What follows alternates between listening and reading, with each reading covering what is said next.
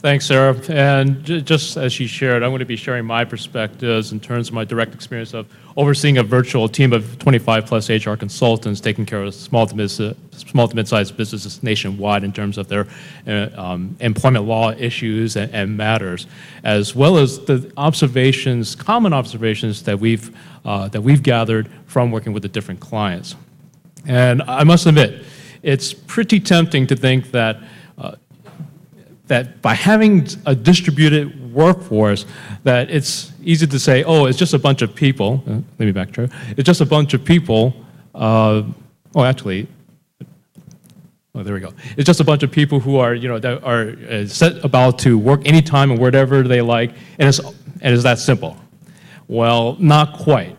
And as you can appreciate, it's sort of like having cars on the road, right? The more cars you have out there, and and uh, then you put in more types of uh, different people or, or, or, uh, or vehicles on the road, the, the transportation and all that flow and all that traffic is difficult to maneuver. So similarly, when you have a distributed workforce, really the greater the distributed workforce, the more challenging it is to get that engagement with the employees as was discussed earlier, right? And all that communication connection here. And sometimes things get lost in the process.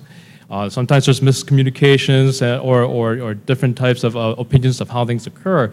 And that causes a lot of uh, things that can happen that can put the company at risk. And essentially, when you have all your distributed employees spread out all over the place, I mean, they could be in their cars or working at home or, or, or, you know, or in the public setting at a coffee shop. And what you've essentially done is you've expanded your real estate of risk for potential employment law concerns. I know this is not the sexiest thing, but this is something you need to be aware of in terms of you know, your role in the position with the company.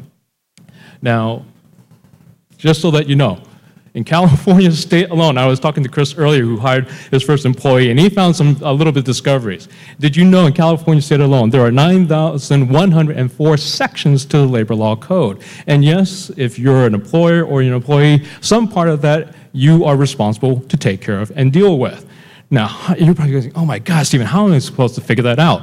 Well, you know, that's part of the process. You want to make sure you have the reliable resource to help you, help you tap into that. Whether you're a startup, you know, a startup company just trying to scale, or you're a big established company right now trying to figure out how to do things differently.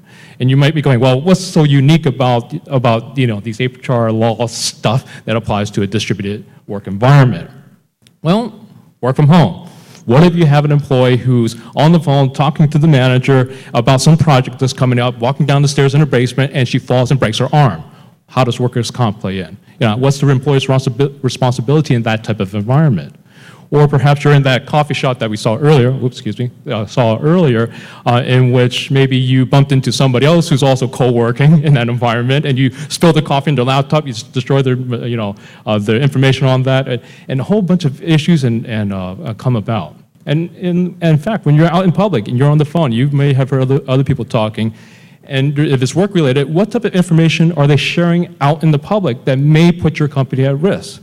It could be proprietary information. Maybe it's some HR thing saying, hey, you know, there's a discrimination thing that's going on, and here you are blabbing out in public. Uh, what is your company or what are you as an employee of a company are thinking about to take care of these um, possibilities? Well, and I know there's a whole bunch of different things. Now, I'll say this what frustrates me is with employment law, uh, let me just step back a bit. When you kind of go through a, a root cause approach, a lot of the employment laws exist simply because there's a disconnect between the manager, employee, and employees. Now, I must admit, back in the days, historically in the Industrial Revolution, yeah, there was a time that employers tried to take advantage of employees, you know, you know working off their backs of hard work. Uh, employers today admittedly are smarter, but it's those miscommunications and disconnects that, that causes these situations, these complaints of work that can come up and can become a lawsuit potentially. Uh, I was talking to Laura earlier about, uh, about a person that she know at a design firm, small design firm shop, and they, uh, they submitted an unemployment claim, and then that the company was not prepared for, and then now they're having this hairy wage and hour situation. So the point is, we want to build an environment and set of resources that's going to connect as best as possible and reinforce as best as possible the manager and employee relationship, right? Now, a few quick nuts and, uh, nuts and bolts ideas that you can do. Um, performance management. How many of you enjoy the performance management process? Okay. Well, one of the classic things that you, you may be still involved in or maybe thinking about getting involved in because you're growing, you're trying to figure it out, is the annual performance review process. Simply put, drop that. That's ridiculous nowadays. And when you think about it, oh, thank you. it drives me nuts, and I'm in HR. Oh my God. Um, and when you think about it, the collaboration tools that are, are being implemented nowadays, that's constant feedback, right? That's what's important, constant feedback. And there's a, and these project management tools and, and um, and uh, productivity tools that helps track things. So folk in your performance management, you know, don't focus on the time that you're doing things or things like that. Focus on the outcomes and, the, and be merit-based. Real simple. Um, in terms of policies, how many, love you, how many of you love policies? Okay. Well, they are good. Well, they do provide guidelines. But here's the thing. Most policies that we've found are from top bottom. Go from ground up. Go from the front lines. If there's a situation about how to, you know, how to collaborate as a community or whatever, have it come from the front lines. Have them draft up the policy. Then you could screen it through HR. And if you want a final, you know, stamp of legal approval, go ahead and, and shoot over to an attorney to screen that out. So go from the ground up, and you'll get better buy-in from that. Um, in terms of, uh, oh, in, in terms of managers, Managers obviously are a key point. I mean, if you're a manager, congratulations, because and, and good luck, because that's a tough position. But definitely as an employer, you want to support them with as many tools as possible uh, so that they can be, or you can be, you know, as effective as possible with the employees, with the right systems. And training really comes uh, at hand. Uh, is, is a big thing. So, and if you didn't get what I'm saying, uh, in terms of the distributed environment, I'm not saying that you need more HR. I'm saying you actually need less. And what I mean is old school HR. You need less of that. You want to bring the HR competencies into the into the skill sets of the managers because that's the core, right? You hear the things that employees leave, not the jobs, but their managers. So you want to supply the power to the managers and make that happen. And, and let's step back even a little bit here, away from some nuts and bolts thing, and look at HR in terms of process. Um, here are some areas that, you know, that are HR-ish, you know, people call HR in a lot of different ways, right? Recruitment, benefits, whatever.